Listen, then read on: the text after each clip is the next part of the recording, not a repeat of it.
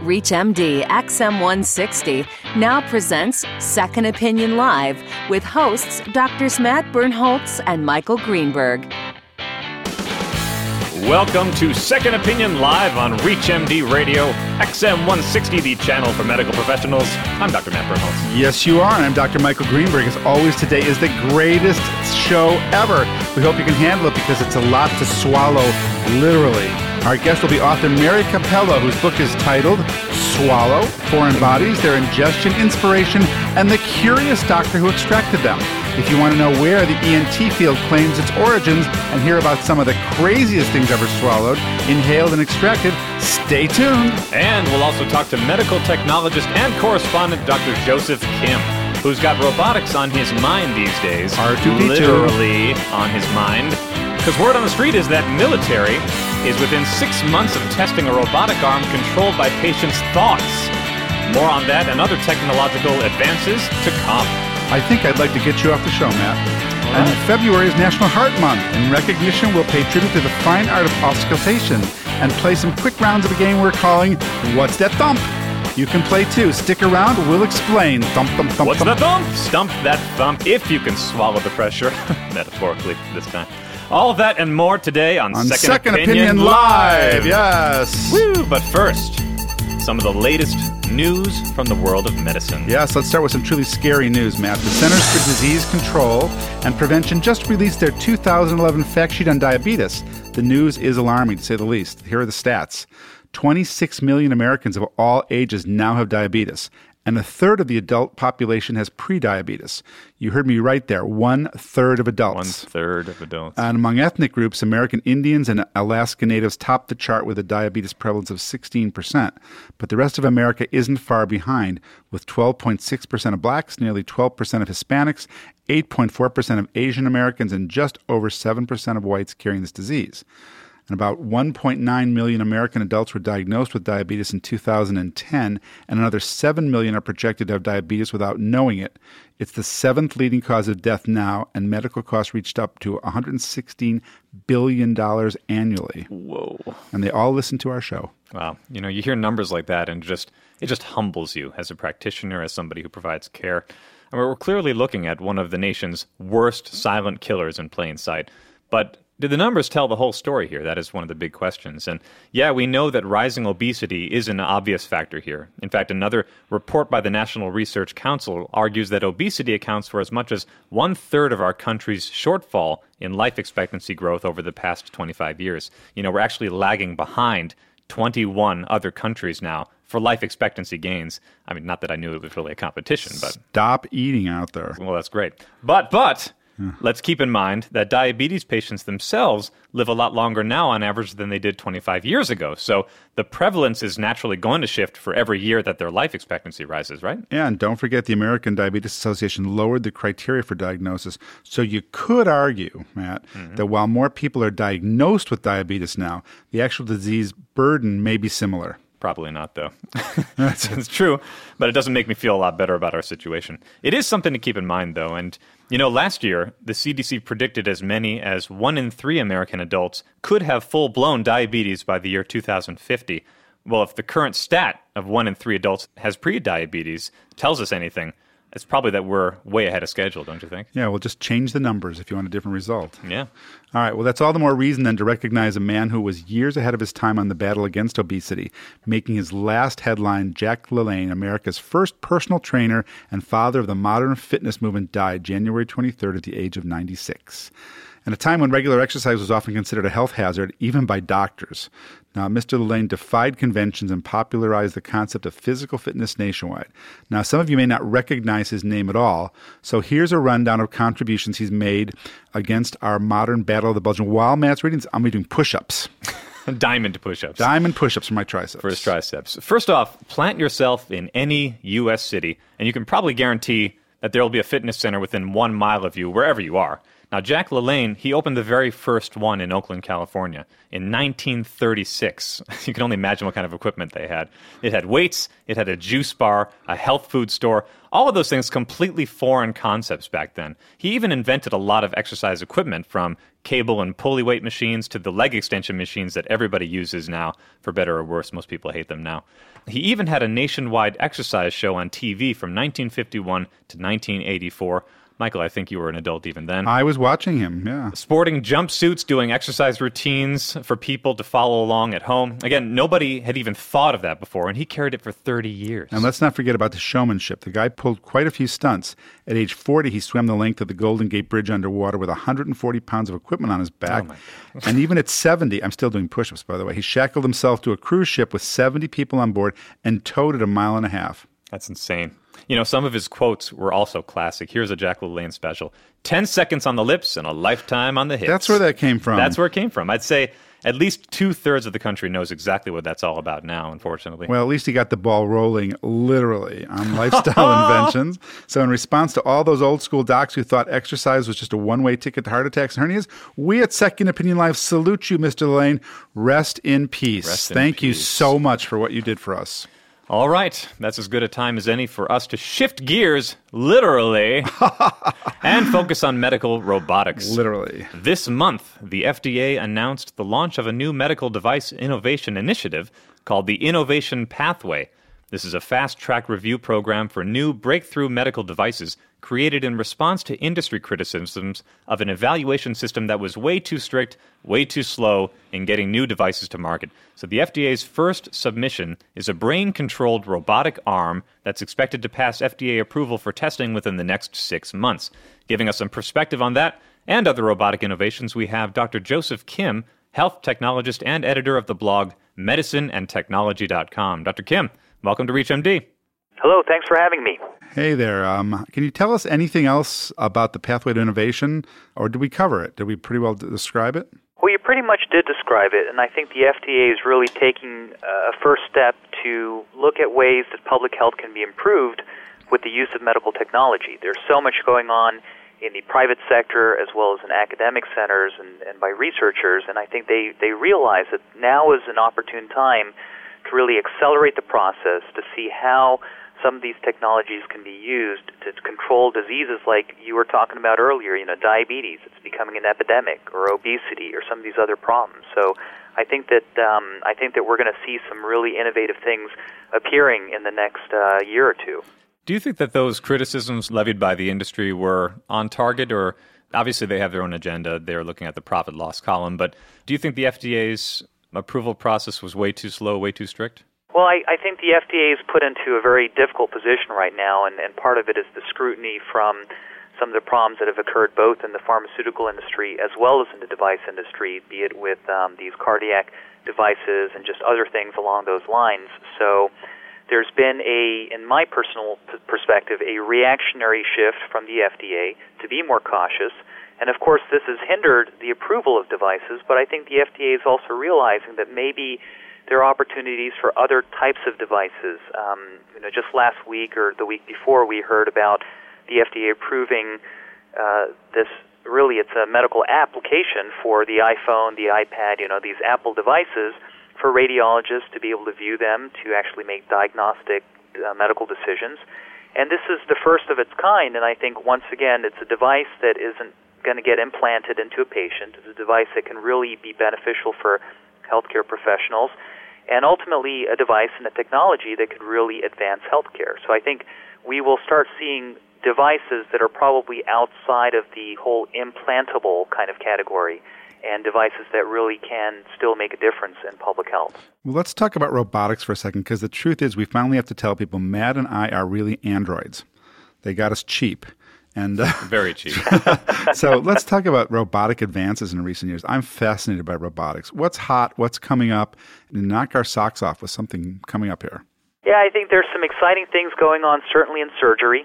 And as we see more happening in the areas of mobile, um, or I should say, remote uh, health and sort of this whole telehealth, uh, as video conferencing capabilities and even just being able to control these ro- robots remotely uh, becomes more mainstream, I think we're going to start seeing more of this happening. And um, and so certainly in robotics, uh, as, as it relates specifically to surgery and to difficult surgeries, surgeries that are laparoscopic or microscopic, or just whatever it might be, remote locations. Uh, I think the other thing that we're really going to see are things at the nanoscale, and so nanoscale robots or nanobots is not really what you and I would consider traditional robots in the sense that they don't have what we would call like motors and things like that, gears but it's it's really using a different type of molecular technology to deliver medications or to really combat disease. And so I think from the large scale, uh, these large robots in the operating room, uh, to the really nanoscale, I think we will see a number of different advances in all of these areas. Say more about the nanoscale robot. That fascinates me. Yeah, but we've heard about it for yeah. 20 plus years, and we keep hearing, you know, nanobots, nanobots, nanotechnology. Is it really moving forward, or is this still 5, 10, 20 years off? Well, I don't know how many years off it is. Uh, I've been following a lot of the news coming out from my alma mater, MIT, and they're doing a lot of research there around nanotechnology, nanobots, using it to deliver medications or just changing the formulation of medications, as well as seeing how these nanobots can really target disease. And so, without getting into the uh, complex mechanisms of how these nanobots actually operate, I think the whole idea is really that if we can find molecular receptors and target areas, that we can then create some kind of an artificial device or robot, for lack of a better term, to actually work in that receptor, to actually go in to the body, to, to go in and to really target something at a molecular level and make an impact, then it could actually really uh, advance the treatment of disease or make a drug more effective, or just do things along those different scales, perhaps reduce adverse events or adverse reactions to certain therapies. So I think it's it's still largely a very nebulous area because it's conceptually difficult for us to grasp. But I think in many ways, just like when targeted therapies and like oncology and rheumatology came about, and we really didn't understand these molecular mechanisms and these biologic drugs, in a lot in in a similar way, I think with nanotechnology, we're going to see similar kinds of shifts starting to occur as we have a better understanding of the science. Well, here's a question really quick. Just give us a yes or no, really. Are they working in vivo? Because that's something that I think a lot of our listeners will get with regards to nanotechnology. I think that they are doing a lot of tests in vivo right now. Yes. Thanks. Right. That's very promising. Well, Dr. Kim, it's been great having you on the show as always. Michael and I are total amateur tech junkies. So find, we, find us some robots we, to interview. We really love getting the latest from someone in the know. We really do. So thank you again for that. And thanks for talking to us. Sure. Thanks for having me. That was Dr. Joseph Kim, health technologist and editor of the blog medicineandtechnology.com. He's not a robot, is he? No, he's I'm real. Severely, well, he went to okay. MIT. So. Before we move, before we move on to our next guest, as we mentioned at the top of the show, February is National Heart Month. And to pay homage to that, we're bringing out the virtual stethoscopes for some audio trivia. That's right, it's time to play What's That Thump? What's That Thump? You can win big prizes here. The Murmur Name Game. Today's sound clips come from the recently updated New England Journal's website, nejm.org. They've added a bunch of interactive elements, including auscultation quizzes like the samples we're playing today. So check them out. We'll play two murmurs for you now. Then swing back to them at the end of the show with detailed answers. If you have the answers, call us. You might win something, and you might not. Here's murmur number one, mystery murmur number one. Roll it, Tony. I love that one.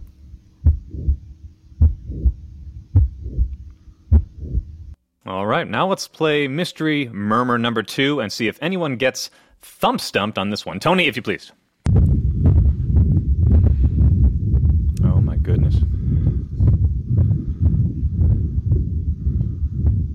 Every dermatologist knows these. Okay, you've heard them.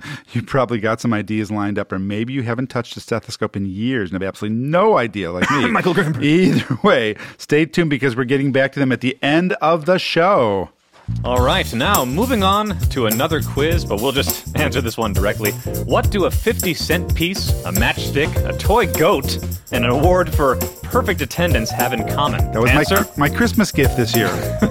They're all objects on display for having been swallowed or inhaled and later extracted by Dr. Chevalier Jackson, inventor of the bronchoscope. These artifacts are among 2,000 plus objects that Dr. Jackson extracted during his career from 1887 to 1935 and are now on display at the Mutter Museum at the College of Physicians in Philadelphia. Our guest, author Mary Cappello, tells the story of this laryngology pioneer the crazy objects his patients have gulped down, and even the physiology of swallowing itself in her new book titled Swallow Foreign Bodies, Their Ingestion, Inspiration, and the Curious Doctor Who Extracted Them. Miss Cappello, welcome to Second Opinion Live.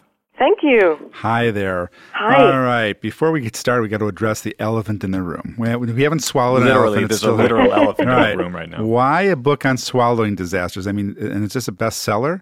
Oh, is this a morbid fascination or just purely academic agenda or both? Or why? Well, maybe it's a combination of all those things. I wasn't really thinking bestseller, to tell you the truth. I have a background in medical humanities and had never been to the Mutter Museum. I don't know if you've been there, but you know, it's a tremendously interesting place. I actually made the trip with a friend who was writing about peristalsis, and we went there to see the very large bowel that's on display there. And that I happened upon I have a the picture of collection of, yeah. foreign bodies, and you know, it's a fascination originally with the idea of the cabinet of curiosity and just the opening of these drawers and then the ways in which the objects have a kind of magical aura that gave way to my discovering that Jackson, the person who was responsible for extracting and saving these objects, was also a, a tremendously uh, wonderful writer, and he wrote his autobiography in 1938. It was a bestseller. I read the autobiography, then realized that that was really where the book was waiting to be written, a book that could bring back to light his contribution to medical history, but also his kind of eccentric genius in combination with uh, indeed the strangeness of the cabinet, but also some of the lives of the patients that are attached to these objects. And you know, once you start investigating the objects, it's true that they they do seem you know they're imbued with whimsy and even high comedy. But then I went to the National Library of Medicine and started to discover some of the case histories attached to the objects. And then you you discover that there's a social history of hunger attached to the objects. Um, there are terrible, uh, terribly tragic um, tales to be told, but also um, a psychology of swallowing that Jackson really did not want to bring into his purview. You know, um, cases in which people were purposefully, purposely swallowing things, or one case in which someone had um, uh, fed objects to a baby. The cabinet just really represents such a range of human experience, both corporeal and sociological, that I realized um, there was a book waiting to be written. And I really think that this book is just, I'm just opening a few of the drawers um, in Chevalier Jackson. Okay. If you just joined us on Second Opinion Live, we're speaking with Mary Cappello, author of the book Swallow Foreign Bodies Are Ingestion, Inspiration, and the Curious Doctor Who Extracted Them. Matt, you have a question. I always have a question. Mary, Stop um, swallowing the microphone, Matt. too, too late for that.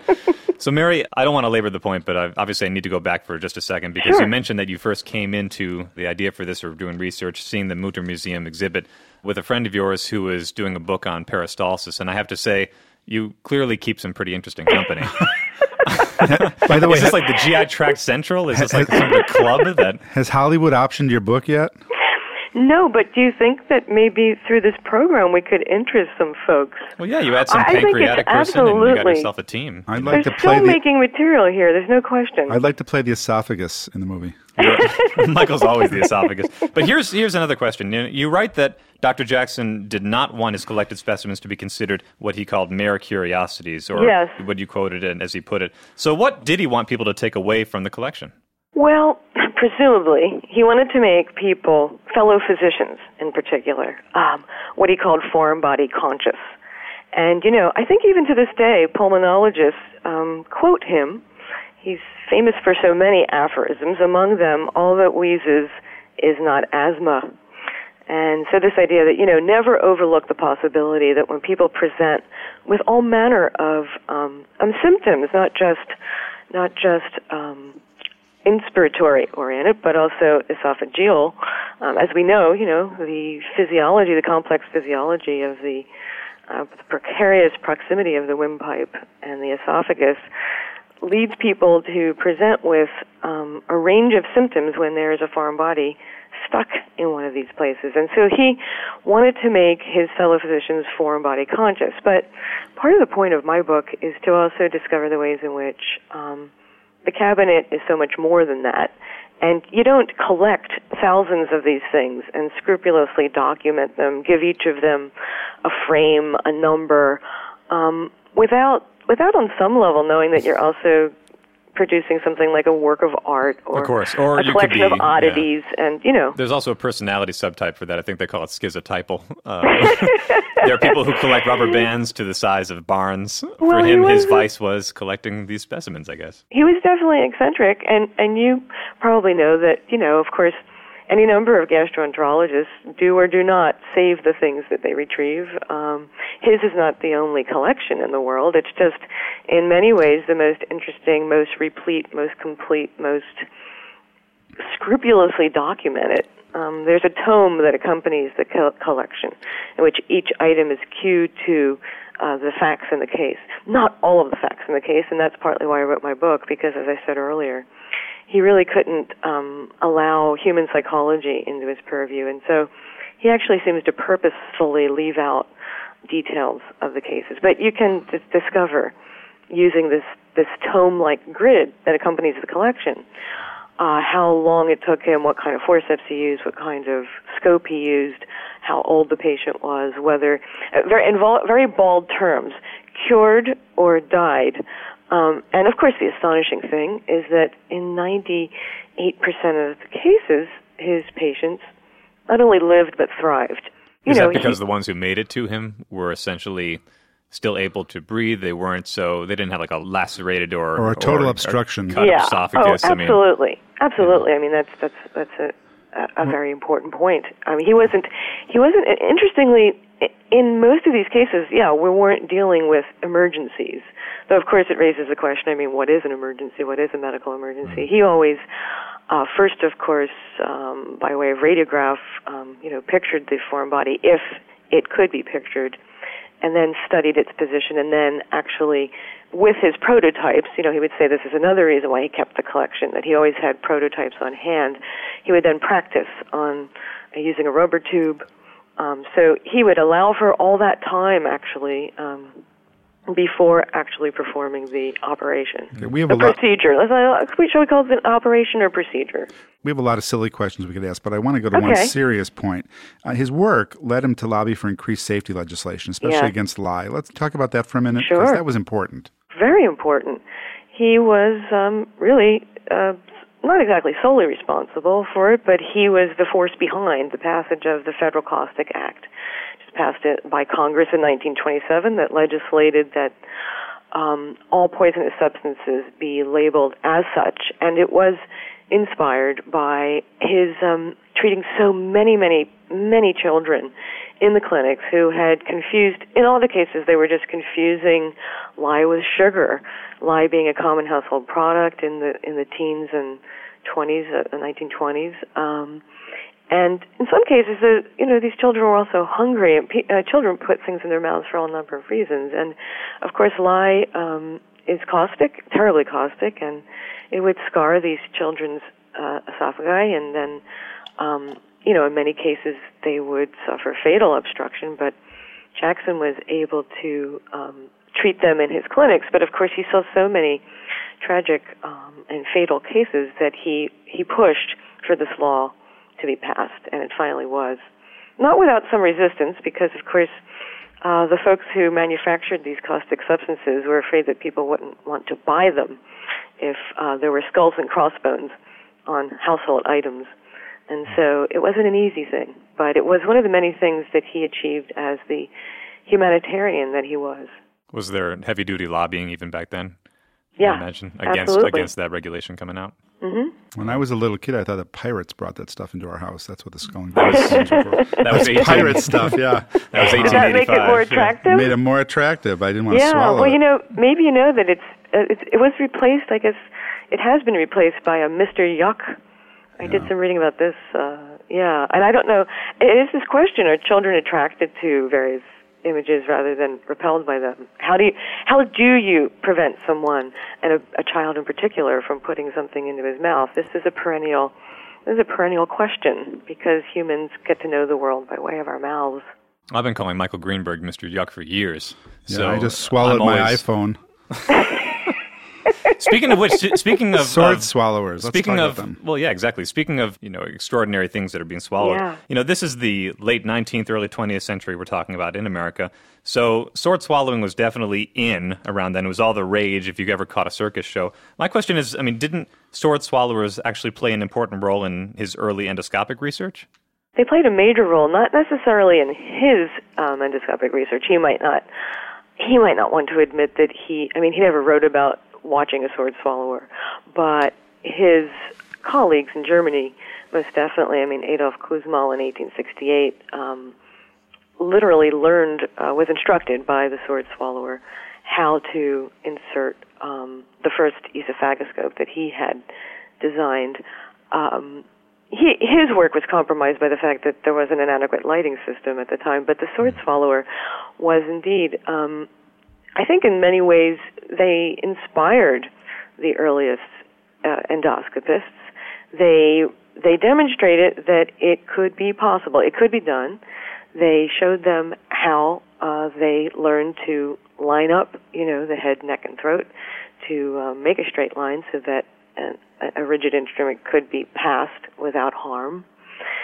And they also served um, as the physicians, um, uh, what shall we say, you know, their demonstrators when they would they would bring them to medical medical societies to to demonstrate the use of the instrument. So the sword swallower's place in the history of endoscopy, I think, really cannot and should not be underestimated. Most definitely. Actually, there are some uh, still performing sword swallowers, and I got to know a fellow named Dan Meyer, who is the president of the Sword Swallowers Association International. Maybe you don't know that such a They have an association. such an organization exists. And um, I, I write I write a bit about Dan in the later chapters of the book um, because, yeah, I'm trying to understand uh, what he's what he's about and why people like to watch people uh, do things like this. And um, it's all of a piece. It really is all part and parcel of, of the same history. I get creeped out when I watch sword swallows. I'm always worried that the blade's going to separate from the hilt and it's going to go right down. Well, I'm afraid that it probably has happened from time to time. I mean, All we hate to cut you off, no pun intended, but we, we're, we're a live show and time limited. Our guest today has been Mary Cappello, author of the book Swallow Foreign Bodies Are Ingestion, Inspiration, and the Curious Doctor Who Extracted Them, exploring the physiology of swallowing and the life of laryngologist Dr. Chevalier Jackson. Ms. Cappello, thank you for joining us today on Second Opinion Live, and we want to be there when the movie breaks, okay, I hope you will. I'll be sure to invite you. starring Brad Pitt. Thanks so much. Well, before we go, as promised, let's circle back to those mystery murmurs and name those thumps. Here's murmur number one again. Roll it, Tony.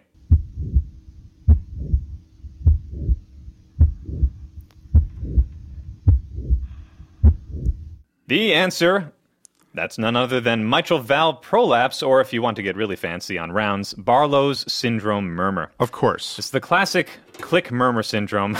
Not that I really heard much clicking in this example, but I'm no cardiologist and I'm actually also an idiot. Mitral valve prolapse is often benign, but can be associated with palpitations, chest pain, or fainting in patients. The murmur was first described by South African physician Dr. John Barlow in 1968. Thank you very much. Actually, not an idiot, usually. Okay, now, okay, time for murmur number two. Mr. Yuck.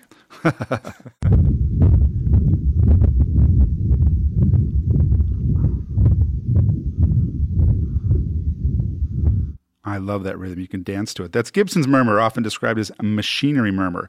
It can range from humming and purring to clanging or even rolling thunder, depending on the severity, characterized by Dr. George Gibson of Scotland back in 1898. That's when you were born. That's right. This murmur is best heard at the upper left sternal border and may even be audible from the back. What does its presence on exam normally indicate for the patient? Answer a patent ductus arteriosus.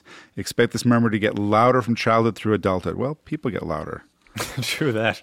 Remember that you can also check these and other murmurs out at New England Journal's website, nejm.org. Look for an interactive article called Name That Murmur Eponyms for the Astute Auscultician. And with that, this show's on its last heartbeat, literally. So let's wrap it up for this edition of Second Opinion Live. I'm literally Dr. Matt Birnholz. And I'm metaphysically Dr. Michael Greenberg. Thanks for listening, everyone. Access an audio podcast of the show and our entire archive, Visit us at reachmd.com slash SOL. Thank you, Tony, Paula, Alex in the control room, and thank you for listening. Come back every other week for the show. It's the best thing on radio. Mr. Yuck will be waiting We for are, you. we're here for you.